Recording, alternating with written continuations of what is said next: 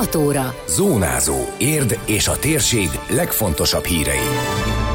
Aszfaltteszt a lehető legolcsóbb, de mégis optimális megoldást keresték az útprogramban. Az előválasztás a legjobb megoldás az ellenzéki pártok szerint. Európai hulladékcsökkentési hét, az illegális szemétlerakók és a szelektív hulladékgyűjtés a fókuszban. Ez a Zónázó, az Érdefem 1013 hírmagazinja. A térség legfontosabb hírei Szabó Beátától. Letesztelte a felújított utcákat a polgármester. Érden szeptemberben indult az az útprogram, amelyben minden fél évben 20-25 utcát szeretnének leaszfaltozni. Csőzik László autóval tett egy kört az eddig elkészült 10 utcában, a bejárásról készült videót a közösségi oldalán osztotta meg. Ebben megismételte, a fő szempont az, hogy minél több sáros és porzó utca kapjon szilárd burkolatot, hiszen évtizedes lemaradásokat kell bepótolni.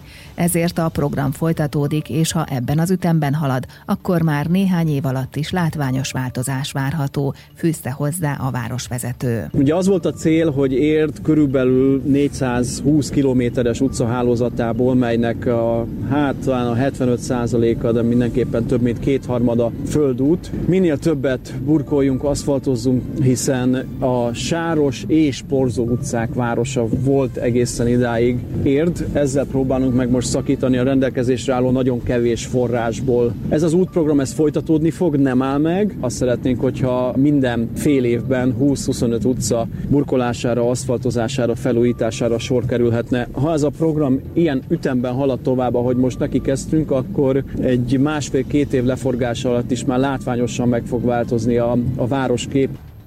A polgármester hangsúlyozta, hogy a lehető legolcsóbb, de mégis optimális megoldást keresték.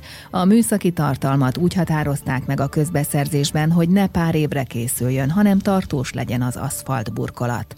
Útba ejtette az előző városvezetés idején aszfaltozott utcákat, és összehasonlítva a mostani fejlesztéssel reagált azokra a kritikákra, hogy rossz minőségű lenne a jelenlegi kivitelezés, például a szegélykő hiánya miatt. Kiemelte, hogy azzal együtt csupán fele annyi utcát tudtak volna felújítani. Funkcionálisan nincs rá szükség, mert elképesztően széles az alapja annak az útnak, és a két szélén van patka. Tudni kell, mert nagyon sokat terveztünk, számoltunk utána, hogy szegélykőt, ha beépítünk, lényegében duplázza a kivitelezési költségeket. Selmeci utca és a Daróci utca sarkán vagyunk. Mind a két utca hasonló technológiával épült, mint az új városvezetés útjai. Pontosan látszódik, hogy nincs eltérés. Tehát azok a kritikák, amelyek arról szólnak, hogy régebben jobb utcák készültek, ezek szerintem nem valósak. Viszont újítottunk, itt ugye murva van a szélén, az út szélén, nem is igazi patka ez voltak éppen. Ezekben az új utcákban vagy tört beton, vagy pedig mart aszfalt került elhelyezésre a szélén, ami nem porzik ez a murvához képest és jóval tartósabb. A polgármester elmondta, hogy sok helyen nem lehetett teljes útszerkezet cserét végrehajtani, mert a közművek nagyon magasan vannak, és azok cseréjére nincs pénz.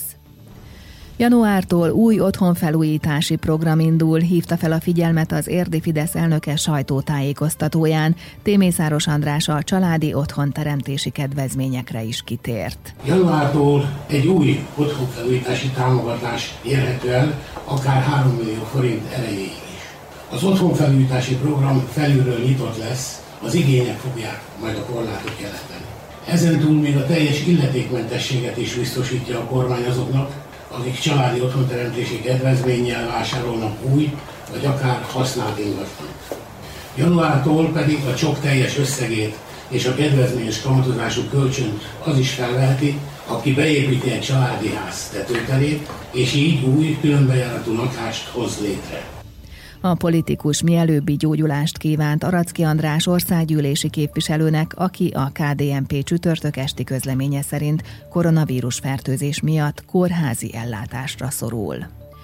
Az előválasztás a legjobb megoldás, ezzel a címmel tartott sajtótájékoztatót érd főterén Bősz Anett országgyűlési képviselő. A liberális párt elnöke szerint így visszakerülhet a rendszerbe az első forduló, és az ellenzéki pártok ezzel találhatják meg a lehető legjobb közös jelölteket. A Fidesz, amikor megszüntette a kétfordulós választást, azzal gyakorlatilag összeveszejtette az ellenzéket, hiszen az első forduló ilyen módon kikerült. Jelen pillanatban arra van lehetőségünk, gondolunk, hogy az előválasztás egy módszer, amivel visszatehetjük a rendszerbe az első fordulót, és úgy kereshetjük meg a lehető legjobb ellenzéki jelöltet, aki majd 2022-ben meg tud mérkőzni a jelenlegi kormánypártok jelöltjeivel, hogy egyébként már amikor az előválasztásra ráfordulunk, akkor elfogadjuk mindannyian azt a játékszabályt, hogy amikor valaki alul marad ebben a versenyben az ellenzéki táboron belül, akkor ő majd a későbbiekben segíteni fogja a végül is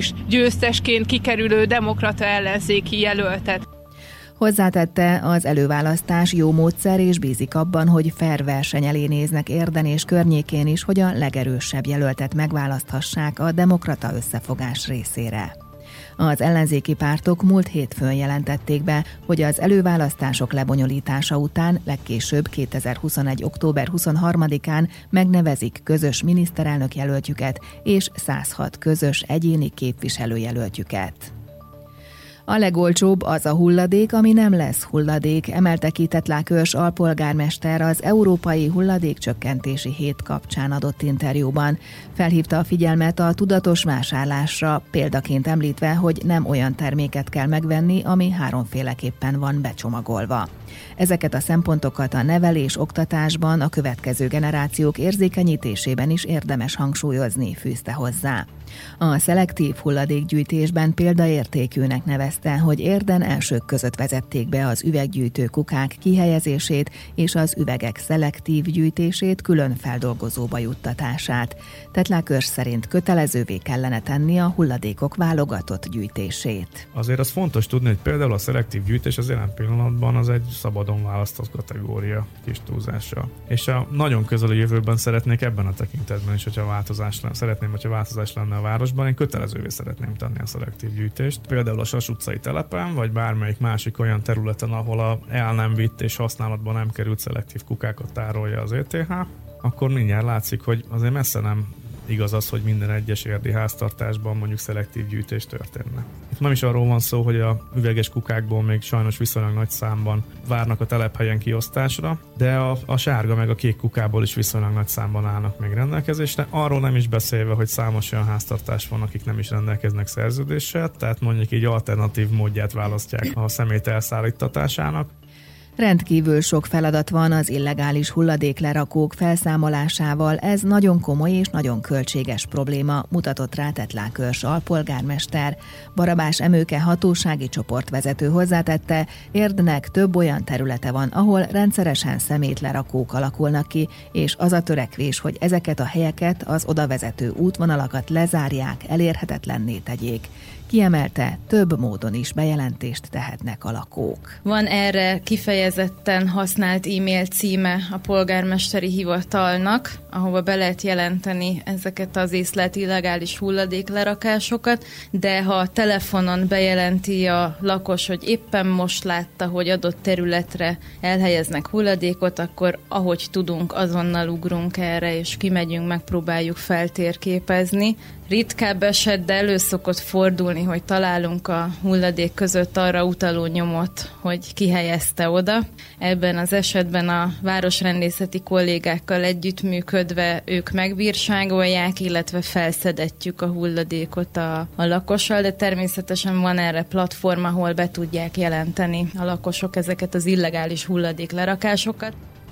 Az Európai Hulladékcsökkentési Hetet minden év novemberének utolsó hetében rendezik meg 2009 óta, hogy felhívják a figyelmet a tudatos hulladékgazdálkodásra, a hulladék keletkezésének megelőzésére, csökkentésére vagy az újrahasznosításra.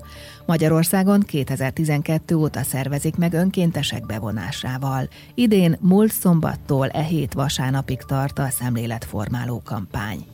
Ezt a témát járja körül mai adásában a Zöldövezet, az Érdefem 1013 környezetvédelmi magazinja. Időjárás.